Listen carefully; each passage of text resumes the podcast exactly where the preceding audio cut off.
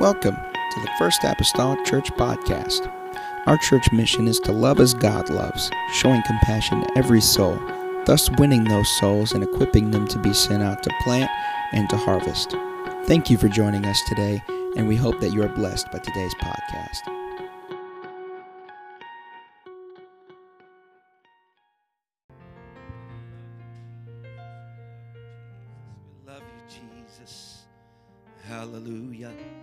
Amen. If you will, today we're going to, and it, to me personally, it seemed like it's been more than just a couple weeks since we've been here in our series, our discipleship series, and we left off a couple weeks ago in a lesson concerning the gifts of the Spirit and uh, taking that into consideration concerning our maturity uh, in the Lord and being a member of the body of Christ, understanding that uh, those gifts can and uh, should operate within our lives and within the life of the local assembly. And so, with that in mind, we're going to turn to 1 Corinthians chapter number 12. And as a uh, starting point or a springboard, again, we want to read the first 11 verses of that chapter to give us some, some basis and bearing to go from this morning. A couple weeks ago, we spoke um, in particular about uh, the gifts of the Spirit that that had to do with revelation or knowledge, the to know gifts of the word of knowledge, the word of wisdom, and a discerning of spirits. And so we want to continue speaking about the other six this morning, and uh, hopefully, undoubtedly, undoubtedly, we will uh, finish this lesson today. So, First Corinthians chapter number 12 and verse number 1, the Bible says, Now concerning spiritual gifts, brethren, I would not have you ignorant. Ye know that ye were Gentiles carried away unto these dumb idols, even as ye were led. Wherefore I give you to understand that no man speaking by the Spirit of God calleth Jesus accursed, and that no man can say that Jesus is the Lord but by the Holy Ghost. Now there are diversities of gifts, but the same Spirit. And there are diversities of administrations, or differences rather of administrations, but the same Lord. And there are diversities of operations, but it is the same God which worketh all in all. But the manifestation of the Spirit is given to every man to profit with all. For to one is given by the Spirit the word of wisdom, to another the word of knowledge by the same Spirit, to another faith by the same Spirit to another the gifts of healing by the same Spirit, to another the working of miracles, to another prophecy, to another discerning of spirits, to another divers kinds of tongues, to another the interpretation of tongues. But all these worketh that one and the self same Spirit, dividing to every man severally as he will. Again, we're going to continue talking about the gifts of the Spirit today. We have six more to cover. Uh, that's under the heading of two groups. Uh, so we're going to look at that this morning. And we're going to pray that the Lord will help us for the next few moments, that He would enlighten our minds as we look to the Word of the Lord. Amen. For instruction and guidance concerning these things. Father, I love you today. You are so kind to us, Lord, and we're appreciative, Lord, of that kindness. God, of the love that you have shown toward us. I pray, Jesus, today Help us in this hour, Lord, as we understand your word and apply it to our individual lives. That, Lord, even the function, Lord, of the gifts of the Spirit are crucial, Lord, to the body of the church, oh, Lord Jesus, and us personally. I pray, oh Lord, today, help us, God, to pray and covet, Lord, those best gifts. In the name of Jesus, I pray. Amen and amen. God bless you this morning in the lovely name of the Lord Jesus Christ. Amen. And so, as I said, we've already covered the word of wisdom, the word of knowledge, and discerning of spirits, amen, a couple of weeks ago. But I wish to continue today uh, speaking of these gifts that are for the body of Christ and primarily for the edification, the edification of the church, the building up of the church, their purpose. And so, with that in mind, let's go to another group, another group of gifts of three uh, that may be under the heading or the umbrella known as the gifts of utterance. The gifts of utterance may also be known as the to speak gifts, the gifts of utterance. The first in that list that I wish to uh, speak about this morning or teach about today is the gift of prophecy. The gift of prophecy. Now, the gift of prophecy, it is an anointed utterance, of course, that comes from God. But the thing with prophecy is this prophecy can be either forthtelling or foretelling. It can be either forthtelling or foretelling. Whenever prophecy is forthtelling, uh, it is proclaiming or it is exhorting and announcing a message. Uh, to be shared under the inspiration of the Lord Jesus Christ. This proclamation or this exhortation of a message may come by means through uh, even preaching and teaching, or maybe someone's witness or someone's testimony uh, to an, another individual. In essence, when we do these things, we are forthtelling, we are proclaiming, we are exhorting, we're announcing a message, even that message being the word of the Lord. And so every time that we come into the house of the Lord and there is preaching, there is, uh, by virtue of it being forthtelling, there is prophecy that is going forth.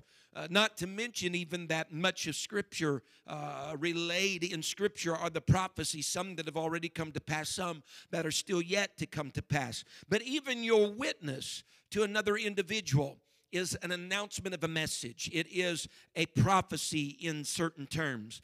When we read in the book of Acts 19, we understand that the apostle came across uh, some individuals that had been uh, disciples of John. Uh, they were people of Ephesus, and uh, it's in that dialogue of he with them that uh, they have this discussion about whether they received the Holy Ghost since they believed. And the Bible, of course, speaks that they had not heard whether there be any Holy Ghost. And then he begins talking to them about their baptism. Well, when that whole scenario is said and done, they, they are baptized in the name of the Lord Jesus Christ and they receive the gift of the Holy Ghost, by speaking in other tongues. And the Bible says plainly in verse number six that they spoke in tongues and prophesied. And some people are kind of taken back by that idea that they would speak in tongues and prophesied. But remember again, prophecy in one branch of its understanding and terminology is a forthtelling, a proclamation, announcement of a message. And so these people spoke in tongues and they uh, very quickly then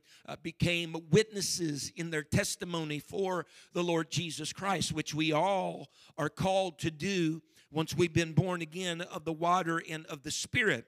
And so there is one branch of prophecy that is forthtelling and then there's another branch of prophecy is probably what people's minds more steer toward when we talk about prophecy or the gift of prophecy and that is foretelling and foretelling uh, different of course than forthtelling but foretelling is that proclamation or the announcement of an event something that's to take place that has not taken place as of yet. It is something that is still yet out there in the future, some type of future situation that's going to come about. And uh, most of the time, whenever we talk about, uh, you know, being in a service and someone prophesied, uh, more times than not, we're talking about someone speaking uh, to some future event that is going to happen or uh, uh, that's going to approach in the near future or maybe distant future. But nonetheless, it's something that has not happened yet. And we see this also demonstrated in the word of the Lord, as I've already mentioned several times. Uh, even the prophets, major and minor of the Old Testament, many of them spoke about things that they didn't even know about, if that makes sense. They spoke about things they didn't know about because it was divinely inspired. Uh, we have several scriptures in Isaiah. Isaiah speaks even about the virgin birth of Jesus Christ that would happen hundreds of years later. But the spirit of prophecy was upon him, and the gift of prophecy was in him to be able to foretell, amen, that a virgin shall con- a virgin shall conceive and bring forth a son, and and shall call his name, you know, wonderful counselor, mighty God everlasting Father. Isaiah, even in chapters like 53 and 54, he even then bespeaks in prophecy, the inspired of God, of a suffering servant, which we come to know to be Jesus Christ and the actions of what took place on the cross. Uh, the government going to be upon his shoulders. With his stripes will be healed. All those things are prophetic words in the scripture. Even in the book of Acts, we have prophecy. Um, the apostle Paul, in the book of Acts, chapter 21, he is on his way and on a journey. He wants to get to Jerusalem. And yet there is a man there who is a prophet His name is Agabus. And the Bible says that he foretold uh, by inspiration of the Holy Ghost what was going to happen to Paul if he continued in his journey to Jerusalem. The Bible says that he took a, a, a girdle, that which went around uh, the waist of an individual. He took a girdle and he bound his hands and his feet with this girdle. And he said, Whosoever's girdle that this is, he said, will be bound hand and feet whenever they're in Jerusalem. And the individual's girdle who he had, it belonged to the Apostle Paul. And so this was a means of prophecy, speaking of something that would happen for the Apostle Paul, that he would be bound hands and feet. And the interesting thing about that is, uh, some people thought then Paul shouldn't go to Jerusalem as a result of that. Uh, but nonetheless, Paul went because he knew it was the will of God for him to go, regardless of what was going to happen to him there. He knew it was God's will to go unto Jerusalem. And so we have then both of these types of things in the gift of prophecy. Amen. The foretelling and the foretelling. And whenever individual uses these things, uh, they, they, they will speak in the common language of, of, of their culture and of their place. Amen. And, and uh, to specific to their, their church or their congregation, uh, the vocabulary that they have been endowed with as an individual, they will use for the purpose, amen, of prophesying, amen, into God's people for the edification then of God's people. And here is something I think maybe goes without saying, but let's underscore this this morning, and that is this true prophecy is always consistent and harmonious with the Word of God. True prophecy is not going to contradict God's Word. All right? It's not going to contradict God's Word. And so that's kind of, uh, in, in certain means, the litmus test for prophecy, if it's in harmony with God's Word. And as with any of the gifts, and, and I, I may have uh, said this two weeks ago, as with any of the gifts, their purpose is not to replace God's word, their purpose is to complement the word of the Lord. They are to complement the word of the Lord and come along uh, beside it, not to contradict, not to diminish, but complement it. Amen. So anything that is said, uh, the prophecy uh, is, is absolutely under service to the word of the Lord. And for that matter, amen, the, the, the, the, teaching and, and the pastor of that particular assembly, who that, whoever that is that God has put in the hierarchy of the church, amen, they, they work uh, together. Because remember, uh, these five-fold that we spoke about in the book of Ephesians of pastors and teachers and prophets and apostles, right, and evangelists, all these, all these work together for the perfecting of the saints.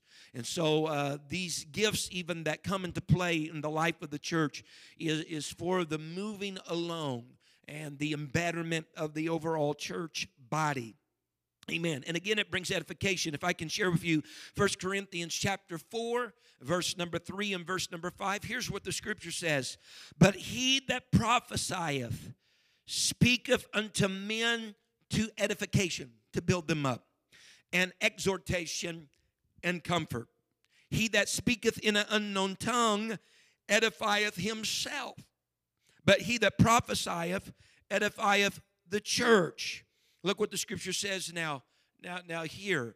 The Bible says in verse number five, I would that ye all spake with tongues, but rather that ye prophesied. For greater is he that prophesied than he that speaketh with tongues, except he interpret, that the church may receive edifying. And we'll talk about diverse type of tongues and interpretation of tongues in just a moment.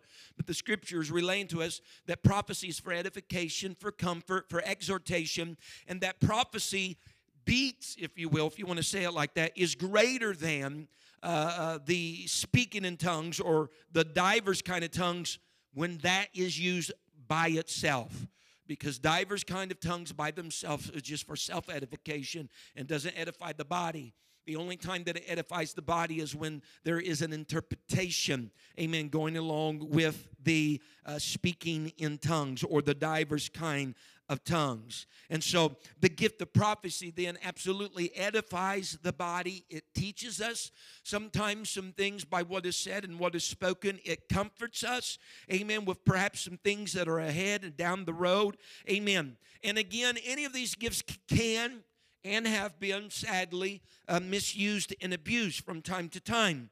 Uh, but that does not negate their necessity and essentiality within the body of Christ, within the church. The Bible tells us in Thessalonians that we are not to despise, despise not. It says, despise not prophesying. And so, uh, just because, again, someone has a misuse does not negate the fact that we should use. All right? So, despise not prophesying. But the Bible tells us as well and this concerns prophets, but this concerns any of the gifts, amen, of the Spirit in, in, in 1 Corinthians 12 and 14. And that is this the, the spirit of the prophet is subject unto the prophet. What that means is, amen, an individual can exercise to use or refrain from exercising that. You say, Brother McGee, that's impossible. No, it's not impossible. I know sometimes I've heard people uh, that God was going to use them in uh, divers kinds of tongues, given what we call in the church, given a message in tongues, and uh, and and and sometimes I just said, well, it just overcame me, and I, I just I just I just couldn't hold it in. I just had to. Well, the real fact of the matter, you could hold it if you had to or if it wasn't the right time because the Bible says to quench not the spirit. So you have the ability to hold back. And we got to let these gifts operate in their proper timing. Uh, you may be feeling something in the moment, but the moment may not be the exact time that it needs to come forward. And that's the reason why, in the giving of the gifts of the Spirit, not only are there diverse gifts, but there is uh, uh, differences in administration. All right? uh, differences in administration, a difference in operation. Uh, I've been in places where gifts have going to be used, and uh, the leader or the pastor of that assembly uh, have asked people uh, that whatever you're feeling right now, this person was going to be using the gift. What you're feeling is right, but it's not right now.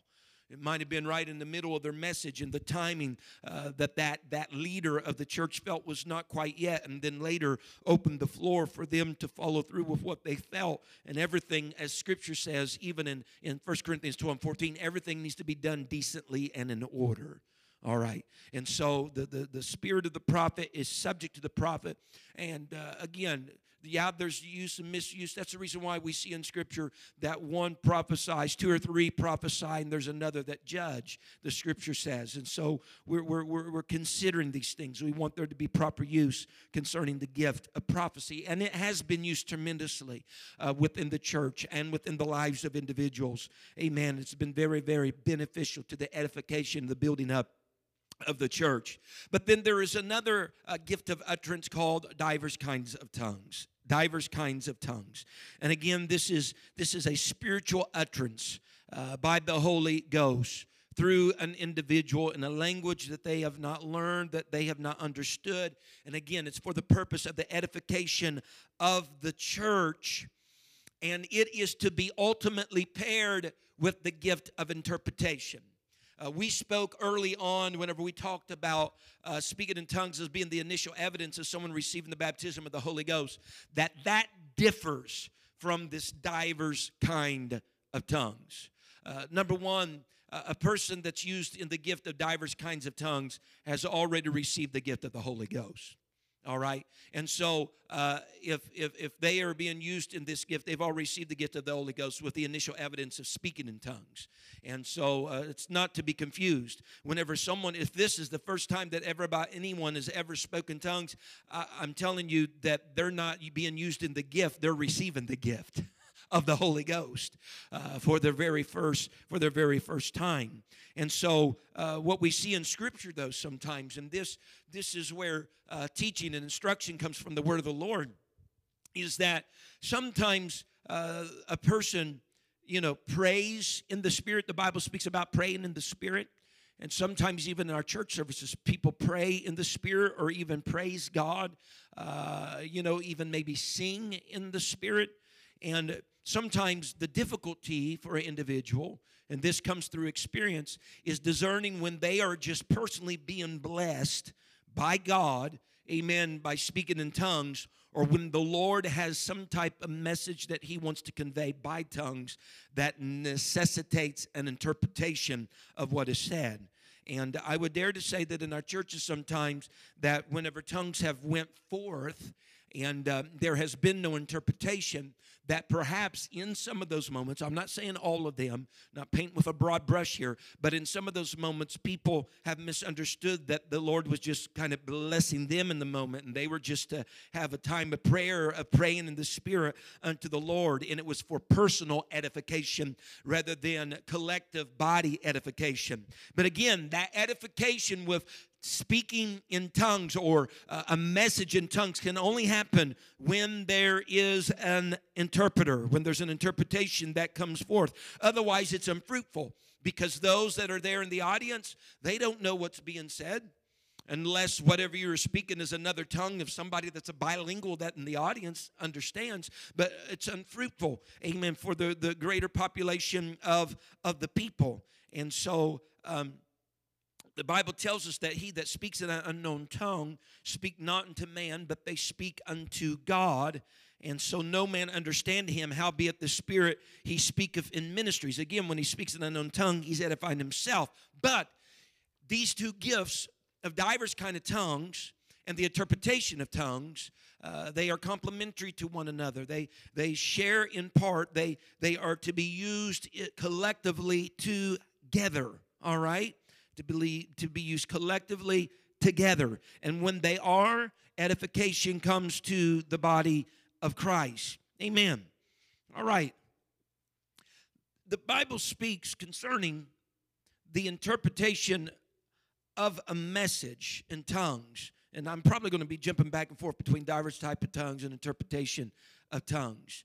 But a person, and if you've ever had this uh, happen to you, you know what I speak is true that uh, that person that has the uh, giving a message in tongues, they they just feel an unction of the Spirit of the Lord, and many times there will be a, I call it a holy pause. There's just a holy uh, pause common that takes place in the service that gives way for the operation of this gift and and they begin to speak in another tongue as the Spirit of the Lord guides and directs them. And uh, it, it, may come sometimes, uh, and you can almost, as a congregation, if you're not the one giving it, you can almost feel like something is about ready to happen or something is on the, the verge of taking place. And the Bible gives us some administration and operation concerning this. It says, let it be done by two or by three, and that by course. And then the scripture tells us, let one interpret. And so, uh, if there's a message in tongues that goes forth and there's no interpreter, and then there's another that goes forth and there's no interpreter, at most there should be three, and then there should be one that should interpret that course, if you will, of tongues messages. And so, in tandem with that, then comes that interpretation of tongues. And it's important today that it's the gift of interpretation of tongues and not the gift of the translation of tongues all right? Uh, because there is a difference between translation and interpretation. Interpretation of tongues is not a word for word translation. Interpretation of tongues is revealing the idea or the thought or the intent of the message. It's bringing interpretation to what was spoken rather than word by word translation. Uh, the, the, the best uh, example I can give to this and this wasn't a message in tongues, but uh, it was to, to differentiate between translation and uh, interpretation. In the book of Daniel, chapter number 5, uh, in, in verse number 26, but I want to start a little back, actually, verse number 24. This is when Belshazzar was having uh, uh, kind of a party and they were some of them were getting drunk and there came a hand out of nowhere and began to write upon the wall. And the bible says in verse 24 then was the part of the hand sent from him and this was the this writing was written verse 25 and this is the writing that was written mene mene tekel upharsin all right? And so look at verse 26 and this is the interpretation of the thing. We're going to see the interpretation of the thing. Daniel was brought in uh, to give some insight and enlighten people concerning the interpretation. What, what was the idea, the thought, the, the intent of the message. Now, I'm going to read to you the interpretation, but before I do, I'm going to tell you what the translation all right, of these individual words are. All right? Mene means numbered. Tekel means weighed. Upharsin means divided. So literal uh, literal translation would be numbered, numbered, weighed, divided. But Daniel comes in with the interpretation, revealing the idea, the thought, uh, the concept of the message. And he writes, and the Bible writes in verse 25, and this is the writing, or in verse 26, and this is the interpretation of the thing. Mene, God hath numbered thy kingdom and finished it. Tekel, thou art weighed in the balances and art found wanting. Uh, Phares, which is for you, Upharsin, the kingdom is divided and given to the Medes and the Persians. And so Daniel gives the interpretation of the message that is given with the writing on the wall. And so that kind of dif- differentiates for us the, the difference between translated translation interpretation, amen, even whenever it comes to a, a message that is given in tongues and the interpretation of that tongues. And again, it will flow through the individual that gives the message or the interpretation that is of the tongues. It'll flow through their personality, uh, the education that they have, the speech, uh, the vocabulary that their mind has uh, access to. Amen. All right? Meaning that if it came through another individual, it may sound just a little differently, but the overall bird's eye uh, message would be the same. Uh, one person may say attractive, another person may say pretty, but the intent of the message is the same. All right? But it's all according to the personality and the education and the speech, amen, of the individual. And again, it is consistent with the Word of God. Amen. It's consistent with the Word of God. Uh, years ago, there was a tongues interpretation. Everything went along, and they kind of finished it up with "Have a Merry Christmas and a Happy New Year." Well, you know, uh, know when God's Spirit has finished and when your flesh may take over. All right? I don't think God is necessarily inter- interested in the Merry Christmas. Although we revere his birth on December the 25th, that's not really when he was born, actually a pagan. So you understand what I'm saying. Amen. And so we need to be uh, sensitive to the Spirit of the Lord to which the gift belongs. Uh, there was another time, folks, I'm telling you, stuff's been misused. So you got stories, right? Uh, that start out like, uh, thou thinkest thou art a humdinger, but thou art not.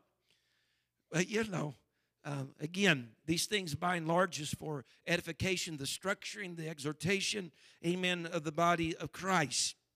The power, amen, the power gifts. Moving on today. I got to move on. We got to we need to finish up today so we can get on to our next lesson next Sunday. The power gifts or the gifts for acting uh, to act gifts, the gift of faith, uh, gifts of healing, the gift of miracles. When we talk about the gift of faith, we're talking about this measure of faith that is above and beyond what every individual is given. Because the Bible teaches us in the book of Romans that everybody has a measure of faith. Everybody has a measure of faith, but this is a gift of faith. This is a measure of faith that's above and beyond just the measure that everyone has been given. In Scripture, it, there's there's times that the Bible talks about little faith. It's talk, uh, talking about no faith. Amen. It, it, it talks about great faith, but this is a measure above and beyond where a person has uh, the ability to trust in God or to uh, inspire uh, a gift of faith may not just be your personal trust in Him, but it may be your ability to uh, inspire trust in God uh, to other people. All right? The gift of faith operates like that. The scripture even says in the book of Mark, chapter number two, that there were four friends, four people that were carrying a man that was paralytic. The Bible says that the house was full where Jesus was. There was not room for anybody else to get in. And the Bible says they ripped off the roof to let this paralytic man down. And the Bible says that Jesus saw their faith. He saw their faith. And their faith, no doubt, was inspiring faith of others, but he saw their faith. And as a result of seeing their faith, he acted upon this man that was a paralytic, and he got up and was able then to walk as a result of this encounter with the Lord Jesus Christ. But it was somebody else's faith that got him there, that tore off that roof and got him down into the building. So sometimes the gift of faith is the inspiration of, of, of cultivating a high level of faith in the other people in a congregation or that is around you. Uh, we know that faith is a part of our everyday lives. The Bible says in Hebrews that no man cometh to God. You don't come to God except you believe that He is, and He is a rewarder of them that diligently seek Him, right?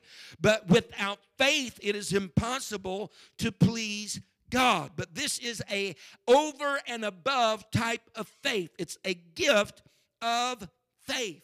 Uh, the gift of faith was exercised in the woman that had the issue of blood for 12 years that as Jesus is going to uh, Jairus' house to minister to his daughter that was at the point of death, uh, the Bible speaks of this lady that had the issue of blood for 12 years, and uh, she's weak. She's anemic, no doubt, from this, and she seems to be crawling through the crowd. And to herself, she is saying, If I may just but touch the hem of his garment. Her faith was, I don't even have to make contact with his flesh. But if I can just make contact with what's con- in contact with him, if I can just touch the hem of his garment. And as a result of that, the fount of her blood was dried up when she touched his hem, her faith. And her faith inspired others' faith. Because then later in the same book, we see that whenever Jesus came to a particular city, they're dragging out all these people that are sick and diseased and have unclean spirits. For what reason? With hopes that they might just touch the hem of his garment. Amen. And so, whenever the gift of faith is in operation, amen, uh, it's oftentimes in operation when we're facing things in our life such as tragedy or danger or severe illness or uh, accidents, fearful happenings that may be happening in our life or in our world. And it's in those situations that may seem impossible to overcome that the gift of faith may arrive or arise in that particular situation. Amen. But the gift of faith just isn't for miracles, all right? It's not just for miracles for somebody that had cancer and has it no more. It's not, it's not just for that, because we see the gift of faith operating greatly in the gifts of healing and the working of miracles. But it's not just for that, it's also sometimes faith is there just to provide strength, provide the forthrightness, just to keep going whenever it seems like there's no hope in a situation. This is, this is no better illustrated than in the book of Hebrews, chapter 11 the chapter, the hall of fame of faith that, that we read about Abraham, you know, starting on his journey, going to a country that he knew not what, and all these different things concerning faith. And it talks to us how uh, the mouth of lions were stopped, and the violence of fire was quenched, and uh, women received their dead raised to life again. All these things. And we're like, shoo, faith, faith, faith, faith. But faith is also illustrated in verse 35 after that when it says women receive their dead raised to life again, but then it comes to this moment. And others were tortured, not accepting deliverance that they might obtain a better resurrection. And others had trial of cruel mockings and scourgings, yea, moreover, of bonds and imprisonments. They were stoned. In other words, they didn't get their deliverance, they didn't get their healing. Amen. They were sawn asunder. They were tempted. They were slain with the sword. They wandered about in sheepskins and goatskins, being destitute, afflicted, and tormented. Yet all of these in verse 39, the Bible says, having obtained a good report through faith. So the people that seen their sons brought to life again, faith. Those who the violence of fire was quenched, faith but likewise was faith in those that had their disease and their dilemma, but their trust was squarely still yet upon the Lord. They had their heartache and their woe, but they understood that their strength came from God, and they said, I have faith in God regardless. Folks, you want to talk about a great faith. It's a great faith whenever nothing happens, but you still have your trust in Him. Amen. You still have your trust in Him. And so, faith sometimes, this gift is given to inspire, amen, others that are around us that feel distraught and hopeless and overwhelmed with life's circumstances. Amen. We got to have a faith primarily. Here it is not faith in a man, not faith in a church, but our faith must be in God. Our faith must be in God, squarely in God. There's other things that come alongside us in the church that help us focus our faith, right? We, we, we have a prayer cloths, just as they did in the book of Acts, that we anoint with oil. We pray over them. People can send them, amen, maybe to a sick, sick relative that's in their home or in the hospital. All that is, is a tool by means which we can help focus our faith. When we lay people, hands on people to pray for them. That's biblical. That's scriptural. And James anointing them with oil, right? Laying hands on them, praying the prayer of faith. But in many ways, that's just a way for people to focus their faith because there were people throughout scripture that never had a hand even laid on them and they were healed, or a miracle took place. Jesus sent his word sometimes and they were healed. Amen. And that took place. It's just a means of focusing our faith. Amen. In God. Hallelujah going on today. Speaking about the gift of faith, it works in tandem many times with the gifts, plural there, gifts of healing. All right? The gifts of healing. And so the gifts of healing are in operation uh, mostly whenever the cause or the reason for a disease or affliction is removed. All right? Because anytime you have the source removed, then healing can happen.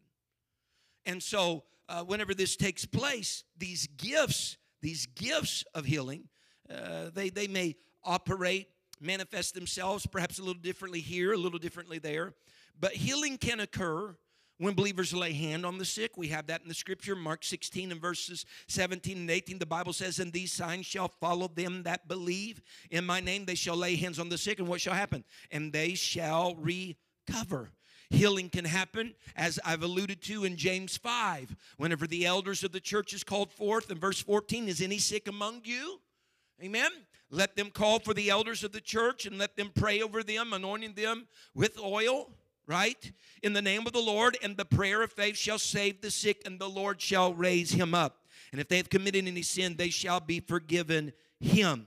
Amen. And so we have the gifts of healing in operation. Amen. And this happens through the body of Christ. Amen. Through the body of Christ, along with all the other spiritual gifts, this happens. Amen. But it is it, these gifts of healing are unique. They are over and above what normally uh, would occur in the church or what would normally occur in your life. This is not. This is not uh, you breaking your arm and you waiting the six to eight weeks to get your cast on. Bless God, they're healed. That's that's what we're talking about.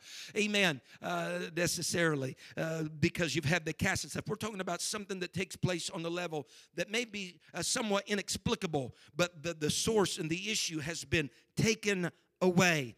Healing sometimes and, and, people may beg to differ how we look at this, but healings can be spontaneous or gradual. I would call a healing that's spontaneous a miracle. All right? Because if your arm was broke yesterday and you leave church today and you have mobility with it and you went and got an x ray and it's no longer broke, yeah, that's a healing that's taken place in a very quick time. But at the same time, since it is not the normal set pattern, since it isn't gradual like it normally be, uh, I would call that a miracle. Uh, that, that, that, that goes be above and beyond. The restorative work happened in an instant all right? Uh, compared to the previous condition. And so we have gifts of healing that take place in Scripture. Uh, for instance, uh, and, and, and, again, it's how Scripture terms it. Even the lame man that sat at the, the, the, the gate beautiful, uh, whenever he was touched and able to walk, even in scripture the bible calls that that he was healed the lame man that was healed and in many regards. He was but i i believe that healing was a miraculous healing that he was born that way and could never even walk. Um, there were many that were healed in the city of samaria when philip was there and people receiving the holy ghost. The bible says they were healed. The father of publius uh, in acts chapter 28 and many others on the island of Melita, the Bible speaks of that they were healed when Paul prayed for them. So there, there's gifts of healing that takes place. And then there's also then the third of the uh, power gifts, and that is the gift of working of miracles. Working of miracles. Some event that happens that contradict every law uh, known of nature, right? Whenever people wag their head in amazement that I just can't believe that took place right? Whenever you're diagnosed and you got three weeks to live and you live for 10 more years. Huh? The miraculous that takes place. And so God is still a miracle working God. God is still performing those type of things today. But the, the, the, working of miracles may not just be in the in the element of our physical bodies, all right? It may not just be an element of our physical bodies. Uh, lives have been spared in accidents that those that arrive on the scene would tell you this is a miracle that they was able to walk away from that. People have acquired jobs in moments in which they just in the moment that they absolutely dead needed it, right? And it was a miraculous. Babies have been born from infertile wombs. That's the miraculous. Marriages have been saved that were absolutely hanging on by a thread of being just totally disassembled. That is the working of miracles. Financial needs have come forth for families. They didn't have the money, they didn't have anybody that they knew that had the money. But God has a check show up in the mail from somebody, you know, often some distant, you know, state that knew nothing about their circumstance. That is the working of a miracle. The dead being brought back to life again. All of this is the working of miracles. It's not just to the physical body or the physical mind, amen, but it's all these different things that could be classified as the working of miracles. In the book book of Acts, we have Eutychus that fell out of the third loft and he was taken up as dead, but he was brought back to life. Dorcas in Acts 9 also was brought back to life. Here's a miracle, right? It has nothing to do with healing. Philip, after he'd been ministering in, in Samaria, the Bible begins to speak to him about a man that's off in a, a, a, kind of a desert land that's in his chariot. He's reading the scripture, but he's not understanding it. And the Bible says that Philip was transported from Samaria to uh, Azotus, and it's just like he was just transported. I know they're trying to work on transportation today like that, but Philip was the first. He was transported. That was miraculous and ministered then to that man of Ethiopia. All right. Peter escaped from prison uh, along with the aid of angelic visitation.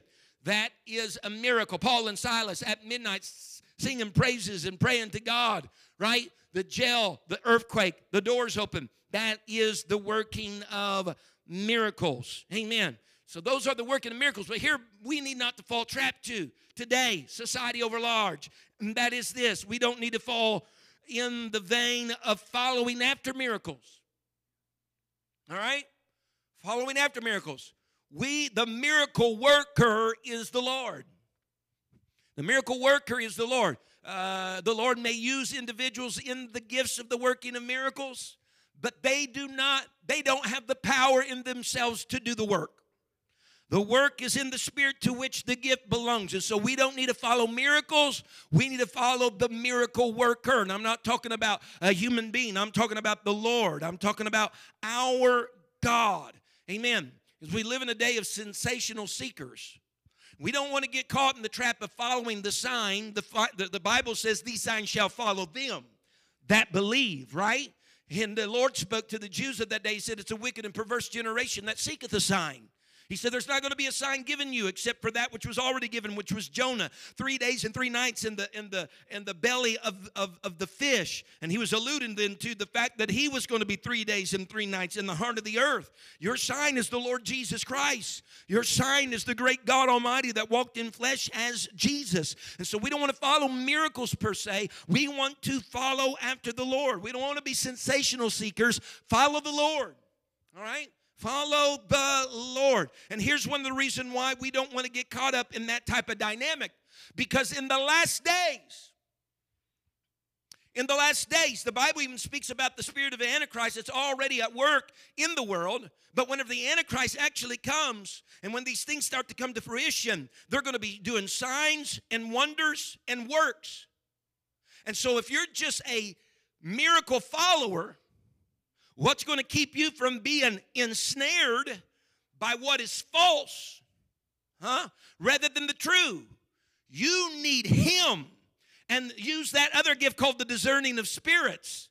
Amen. To see whether this thing be of God. Because for anything that is genuine, there is there's there's a counterfeit that's going to arise. And there can't be a counterfeit unless there was a genuine to begin with. All right? And so we got to keep these things in mind. Hallelujah. The Bible says, Matthew 24, verse 24, For there shall arise, here it is, false Christs and false prophets, and shall shew great signs and wonders, in so much that if it were possible, they shall deceive the very elect. Look at Matthew 7 and verse 22 and verse 23. Jesus is speaking. He said, Many will say to me in that day, talking about the day of his coming, Lord, Lord, have we not prophesied in thy name? And in thy name have cast out devils, and in thy name done many wonderful works, and when and then will I profess in them, I never knew you. Depart from me, ye that work iniquity. All that comes down to this. So you have faith, you have trust in his name to do all these things. But faith and listen, faith and the gifts of the Spirit do not replace obedience. Amen. Faith and the gifts of the Spirit do not do not replace obedience. The Bible speaks of the church at Corinth that they came behind in none of the gifts. But if you read the book of Corinthians, there was a lot there was a lot of shady immorality that was going on in the church. So, being used in the gifts doesn't necessarily denote spirituality for you. Well, because again, the gifts belong to the Spirit. Amen. Well, glory. Hallelujah. So faith does not replace obedience. You can cast out devils and you can be used in the word of prophecy, but you also got to be obedient to the thou shalt nots and the thou shouts and the statutes and the commandments and the judgments of God. Amen. And so the working of miracles uh, one of the purposes of the work in miracles, of course, is to point people to the death, burial, and resurrection of Jesus Christ, to point them to salvation, to point them to the Word of God. Again, many times in Scripture, a miracle was done, a crowd was gathered, and then Peter or Paul, whoever was standing there, then spoke to them the gospel. They spoke to them about the Lord Jesus Christ. All the miracle, in many regards, was for the purpose of gathering the crowd so that they could convey the message about the Lord Jesus Christ. Amen. And so we're instructed, if you're going to follow something, these are things that we're instructed to follow in the scripture. Follow after righteousness, godliness, faith, love, patience, meekness, those things that make for peace and edification. Follow all those things. And I guarantee you this if you follow those, there will be glimpses and moments of time in your life that signs and wonders and miracles will automatically follow then that. Amen. But don't be deluded. Do not be deceived. So we need the working of miracles in the church.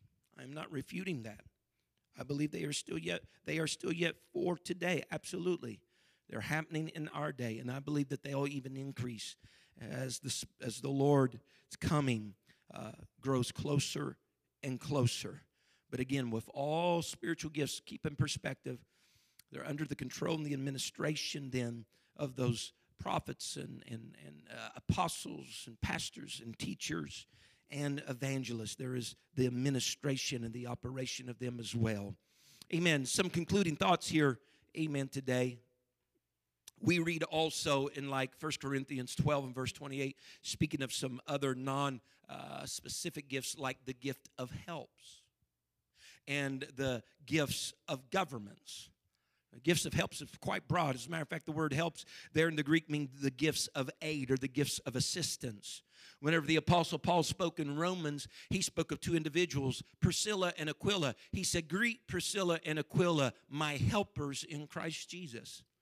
Amen the gifts of helps. Maybe something that's overlooked, but just the aid and the assistance that people, I know people even within this personal assembly, that, that they aid and assist and they help around here in so many different measures that I would dare to say that they, they operate in the gifts of helps in their life and in the gifts of governments, the oversight and the, the, the instruction, uh, the, the sometimes the business aspect of the church, uh, the gift of government, amen, in those wide range of endowments and ways for those things to be facilitated, but they are still yet gifts as well.